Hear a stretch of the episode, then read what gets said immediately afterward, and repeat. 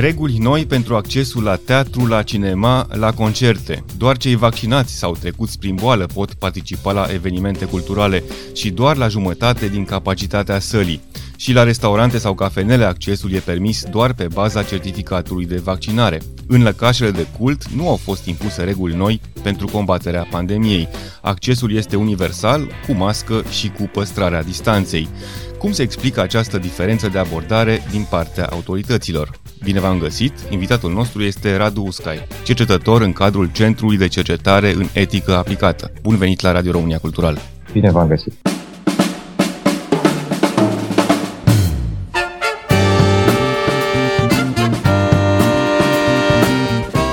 Timpul prezent cu Adela Greceanu și Matei Martin.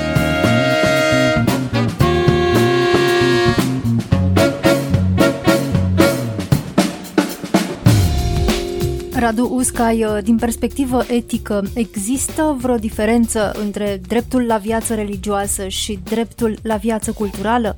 Asta e o întrebare foarte, foarte bună și e ceva la care m-am gândit și eu de când am văzut, în fine, și asta e poate o discuție pe care putem să o purtăm, cum au fost comunicate aceste noi restricții. La suprafață putem spune că sunt două drepturi destul de similare. Nu? Niște oameni care vor să facă parte din anumite tipuri de comunități, unele dintre ele, să spunem așa, o componentă mai degrabă metafizică, relația omului cu divinitatea, altele mai mult sau mai puțin telurice, da? viața oamenilor într-o crâșmă sau viața oamenilor într-un teatru sau într-un cinematograf.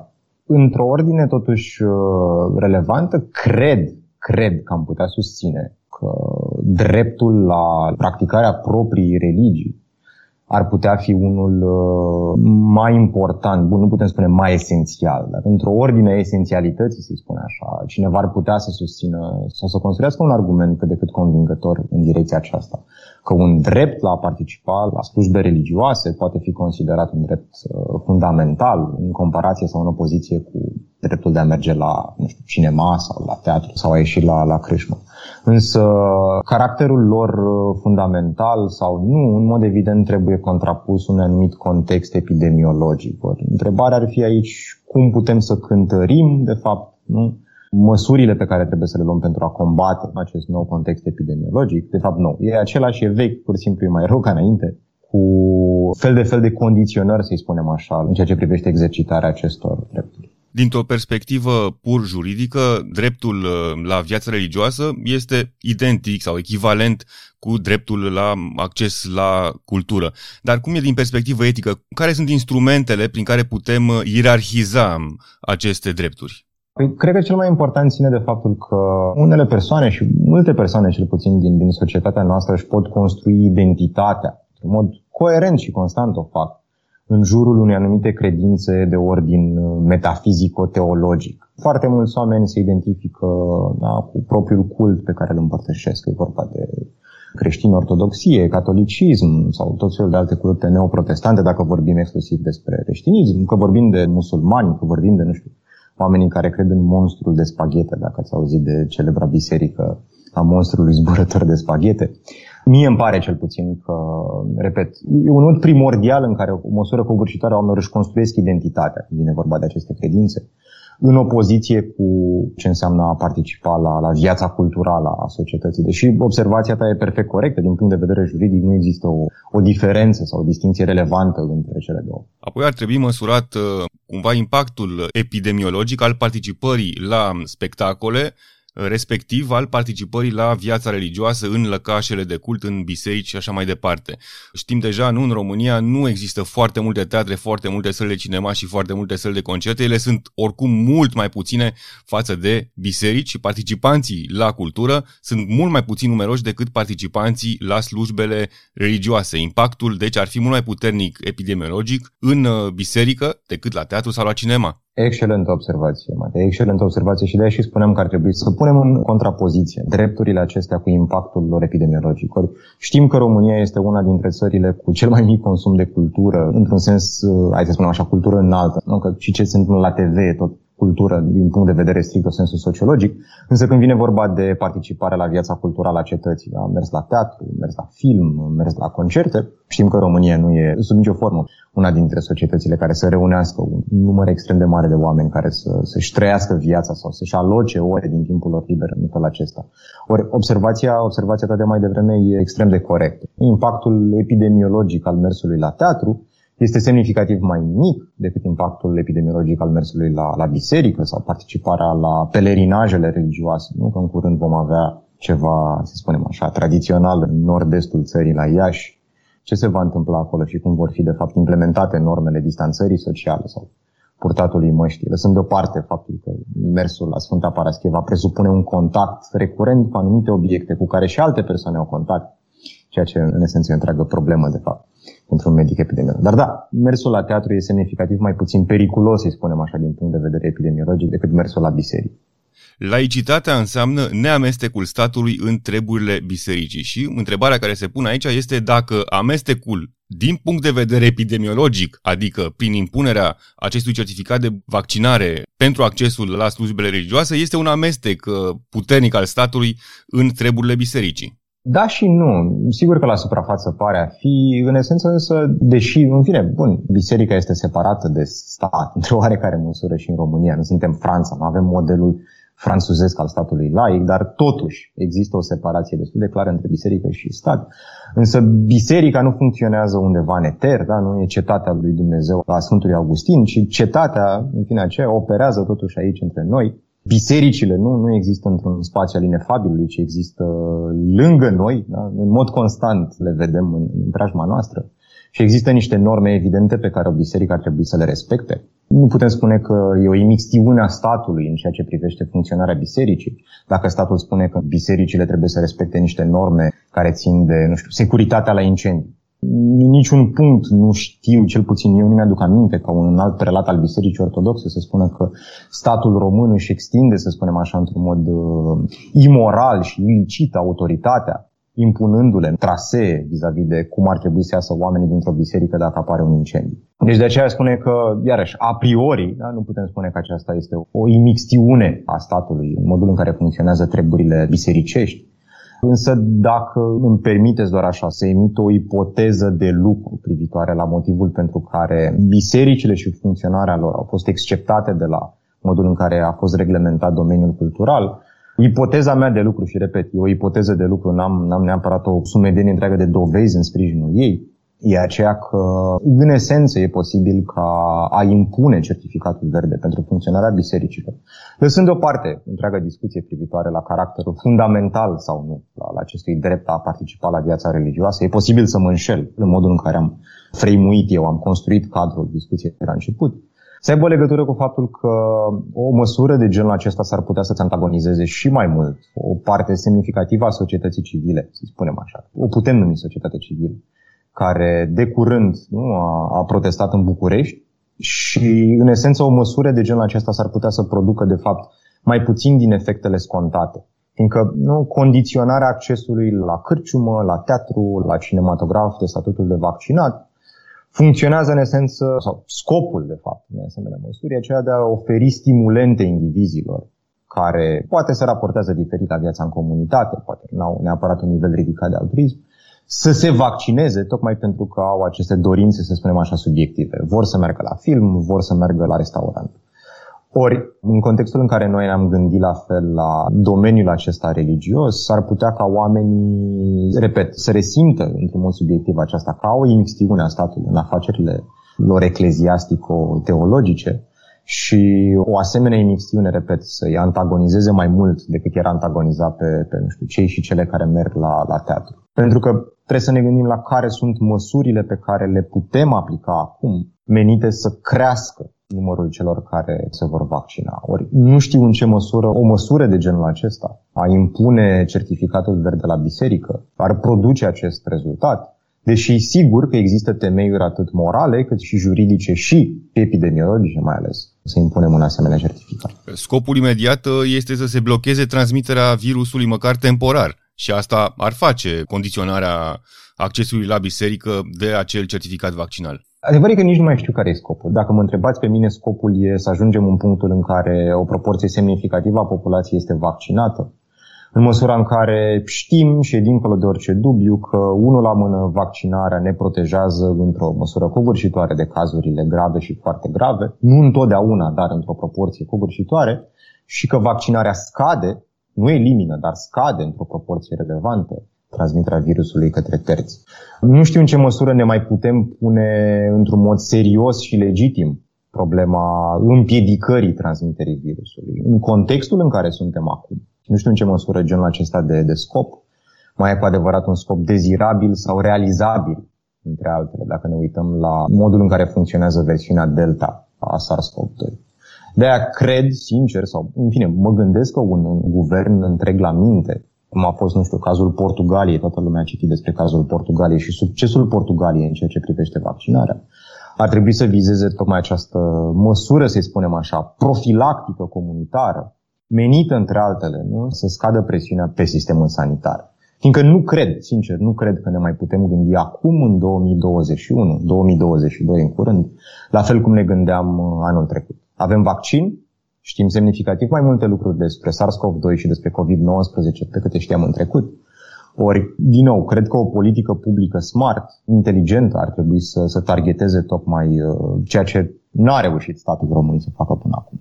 Și anume să le ofere oamenilor stimulente să se vaccineze. Și din acest motiv revin la ce spuneam mai devreme. Deși, sigur, cei și cele care merg la teatru sunt discriminați în comparație cu cei și cele care merg la biserică, e adevărat. A discrimina înseamnă a trata diferit două persoane similare.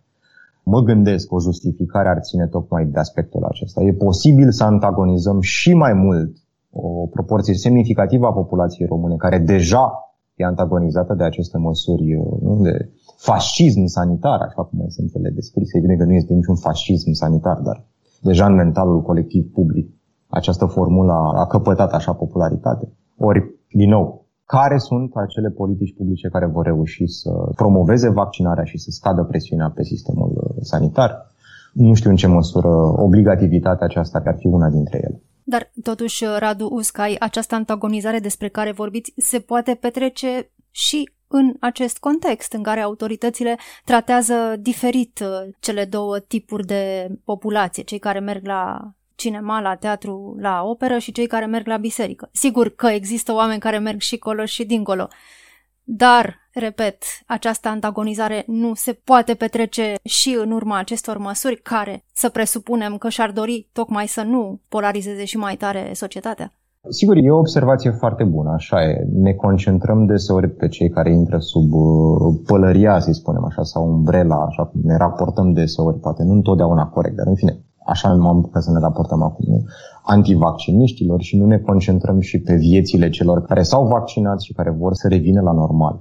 Ori, tocmai în contextul acesta, aș spune că a înjumătăți, să spun așa, locurile la teatru sau la film pentru cei care sunt vaccinați, e o măsură care, într-un mod legitim, ar putea să-i antagonizeze și pe aceștia. Realmente nu înțeleg de ce, în punctul în care suntem acum, repet, ținând cont de ceea ce știm până acum despre virus, despre boală, despre vaccin, discutăm în termenii aceștia, mai ales când vine vorba de, de un tip de evenimente culturale, dar nu vorbim de Antold, vorbim de mersul la teatru, cu un impact epidemiologic mic în contextul în care vorbim despre o industrie culturală care și așa a suferit foarte mult până acum ori, într-un asemenea context, evident că dacă e să ne uităm la acest prag de 50% pe care restricțiile actuale îl stabilesc, e ceva care s-ar putea să antagonizeze pe bună dreptate pe cei din sectorul cultural, atât oameni care, care sunt, să spunem așa, producători în domeniul acela, cât și pe, pe consumatori.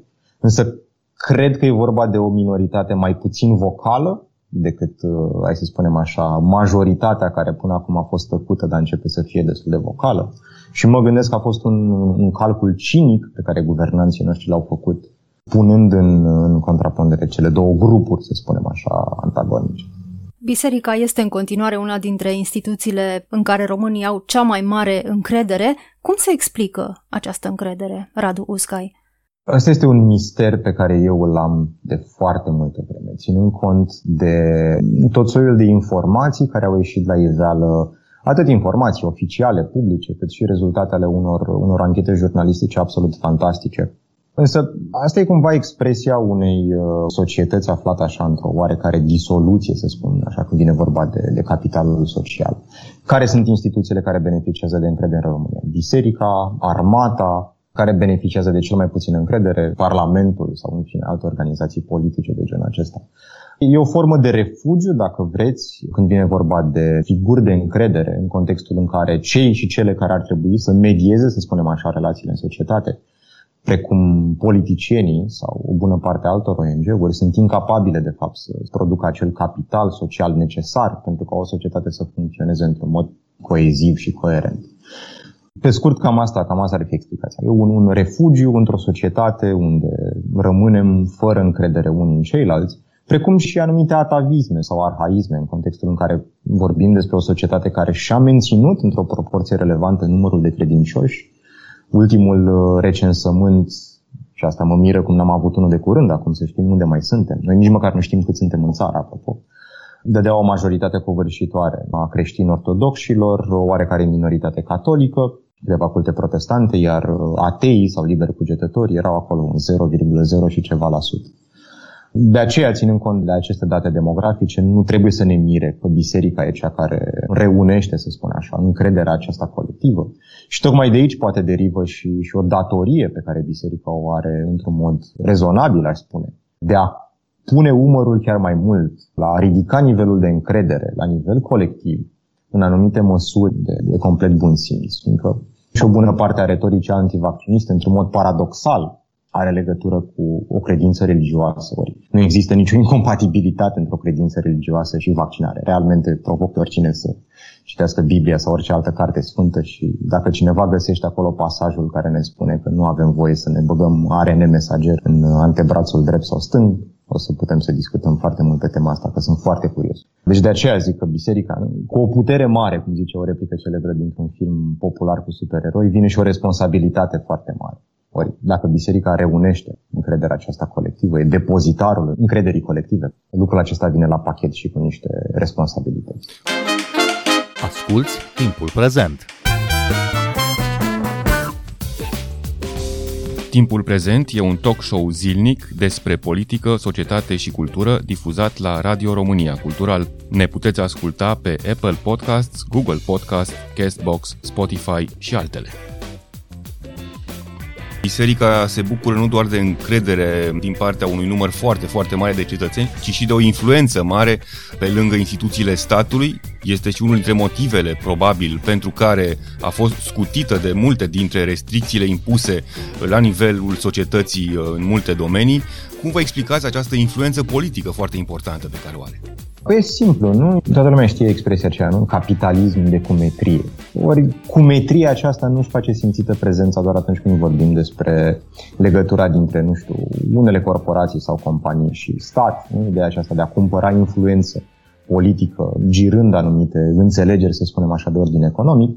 Și cumetria aceasta își face simțită prezența și, și atunci când vine vorba de relația dintre un ONG extrem de puternic, cum e BOR-ul, și statul român. E un soi de vid provoc. Biserica vrea anumite beneficii de ordin uh, politic și juridic, să ține bisericile deschise, să permite pelerinajele. În vreme ce statul român, și evident prin statul român mă refer la anumiți indivizi care populează statul român, de la cel care ocupă funcția supremă, să spunem așa, în stat, până la cei din, nu știu, consiliile locale, vor să profite de pe urma influenței pe care biserica o are, mai ales la nivelul comunităților. Nu? Fiindcă în continuare există foarte mulți oameni care își preiau o parte covârșitoare informațiile din biserică. Și când spun din biserică, mă refer comunitatea care se reunește în fiecare duminică. Ori, biserica poate fi un vector politic, să spun așa, extrem de important în anumite situații și de aceea e important să ai biserica de, de partea ta. Și în fine, în felul acesta putem să înțelegem și care e fundamentul acestor schimburi mutual avantajoase, tranzacții mutual avantajoase între biserică pe de o parte și stat pe de cealaltă. Radu Uscai, spuneați mai devreme că această încredere și această influență politică pe care Biserica Ortodoxă Română le are ar trebui să fie însoțită și de responsabilitate? Credeți că Bor ar fi trebuit să aibă mai multă responsabilitate în planul acesta al convingerii oamenilor să se vaccineze? Aici, bun, vreau să fac o mică paranteză. Deseori tindem să tratăm, și o fac și eu, și în fine, îmi pare rău atunci când o fac așa, tindem să tratăm biserica ca pe un monolit. Ori, în fine, nu e chiar așa. Există diverse figuri și există diverse facțiuni, să spunem așa, chiar și în interiorul Bisericii Ortodoxe Române. Însă, Până la, la vaccinare, cred că în primul și în primul rând biserica, repet, având această importanță covârșitoare în, în modul în care oamenii își construiesc propriile identități, ar fi trebuit să ridice măcar nivelul de conștientizare al problemei, care în foarte multe locuri lipsește, sau, în fine, nu doar că e o lipsă de conștientizare, ci o înțelegere fundamental greșită a problemei. Oamenii care cred că, nu știu, virusul nu există sau mai știu eu ce alte nebunii de genul acesta. Pentru că vectori importanți din interiorul comunităților, cum sunt unii preoți, transmit asemenea mesaje. Ori cred că în primul și în primul rând, până a spune că biserica ar fi trebuit să promoveze mai mult vaccinarea, aș spune că în primul și în primul rând biserica, și prin asta înțelegând uh, organizația centrală, să spunem așa, ar fi trebuit să fie semnificativ mai atentă la mesajele care se transmit în teritoriu. Cel puțin să imite, să spunem așa, modul în care alte biserici, cum a fost Biserica Catolică, au uh, operaționalizat acest întreg context epidemiologic, îndemnând la responsabilitate individuală și colectivă. În vreme ce, în cazul bisericii noastre, repet, nu vreau să o tratez ca pe un monolit, însă impresia mea ca un om din exteriorul bisericii, am fost botezat creștin, dar, în fine, nu, nu mă identific cu această religie, sunt un liber cugetător, cum ar zice unii oameni. Nu am văzut, în afară de câteva figuri și cu câteva mici excepții, un accent pus pe importanța înțelegerii corecte a contextului și pe o sancționare măcar simbolică a unor figuri de autoritate la nivel comunitar, a unor preoți care transmiteau tot soiul de mesaje care frizau uh, un discurs conspiraționist pe această temă. Apoi, pe lângă această minimă înțelegere, să spunem așa, a contextului epidemiologic, sigur că ar fi fost extrem, extrem de important ca biserica la rândul ei să pună umărul la, la această campanie de vaccinare. Ar fi fost ceva supererogatoriu, cum sunt filosofii morale. Da? E ceva lăudabil, nu spun că au neapărat o datorie morală să o facă, dar spun că ar fi fost ceva lăudabil din punct de vedere moral dacă ar fi făcut asta, tocmai în virtutea faptului că, repet, sunt depozitarul acesta al încrederii colective la nivelul societății noastre. Radu Uscai, am putea vorbi despre o competiție între religie și cultură, fiindcă ambele nu se adresează cumva vieții noastre spirituale, de care cu toții avem nevoie. E o competiție, dar a spune că nu e un, un joc cu sumă nulă, cum spun economiștii. Atunci când suntem într-un joc cu sumă nulă, cineva câștigă, altcineva pierde. În cazul nostru, sigur, putem spune că sunt într-o competiție, cel puțin în contextul actual, însă nu e o competiție reală. Nu? Așa cum, cum menționați și dumneavoastră, unii oameni care merg la teatru merg și la biserică și viceversa. Nu, nu e o competiție în adevăratul sens al cuvântului. O competiție poate să devină atunci când, în virtutea unei puteri sau forțe mai mari politice, lobby-ul din partea uneia dintre cele două mari organizații, să spunem așa, e capabilă să cumpere mai multă influență în opoziție cu, cu cealaltă. Dar nu văd cele două domenii ale existenței noastre, mai ales că din punct de vedere iarăși strict sensul sociologic sau antropologic, religia e, e un fenomen cultural în aceeași măsură în care teatrul și cinematograful sunt uh, niște fenomene culturale. Dar nu, nu, nu le văd, repet, a priori într-o stare de conflict sau competiție sub nicio formă. Dar în ce măsură cultura ar putea oferi ființei umane ceea ce oferă sau oferea credința? Nu știu, echilibru emoțional, mhm. mângâiere, alinare? Asta e o întrebare extrem, extrem de dificilă, fiindcă nu știu în ce măsură ce caută oamenii de la religie e întotdeauna similar cu ce caută oamenii de la cultură sau de la artă. Fiindcă mai degrabă ar trebui să vorbim despre artă, nu atât despre cultură. Nu? Și aici cred că ne-ar ajuta să înțelegem foarte mult, iarăși, da? cum se raportează oamenii la biserică și credință în general. Există unele persoane care au o raportare tranzacțională, mă duc la biserică pentru că vreau să evit, nu știu, o anumită pedeapsă ulterioară în post-existență. În vreme ce există alți oameni care caută în biserică și în credință cu totul altceva, un soi de inefabil, așa, metafizico-teologic, care să dea sens existenței lor. Ori, sigur, într-o oarecare măsură și într-o măsură relevantă, arta atunci când nu e eminamente politică, să spune așa, vine la rândul ei să, să-i ofere nu, individului consumator ceva similar. Dacă ne raportăm din această perspectivă, atunci sigur putem spune că atât credința religioasă cât și consumul de artă vin în întâmpinarea unor, unor năzuințe, să le spun așa, similare.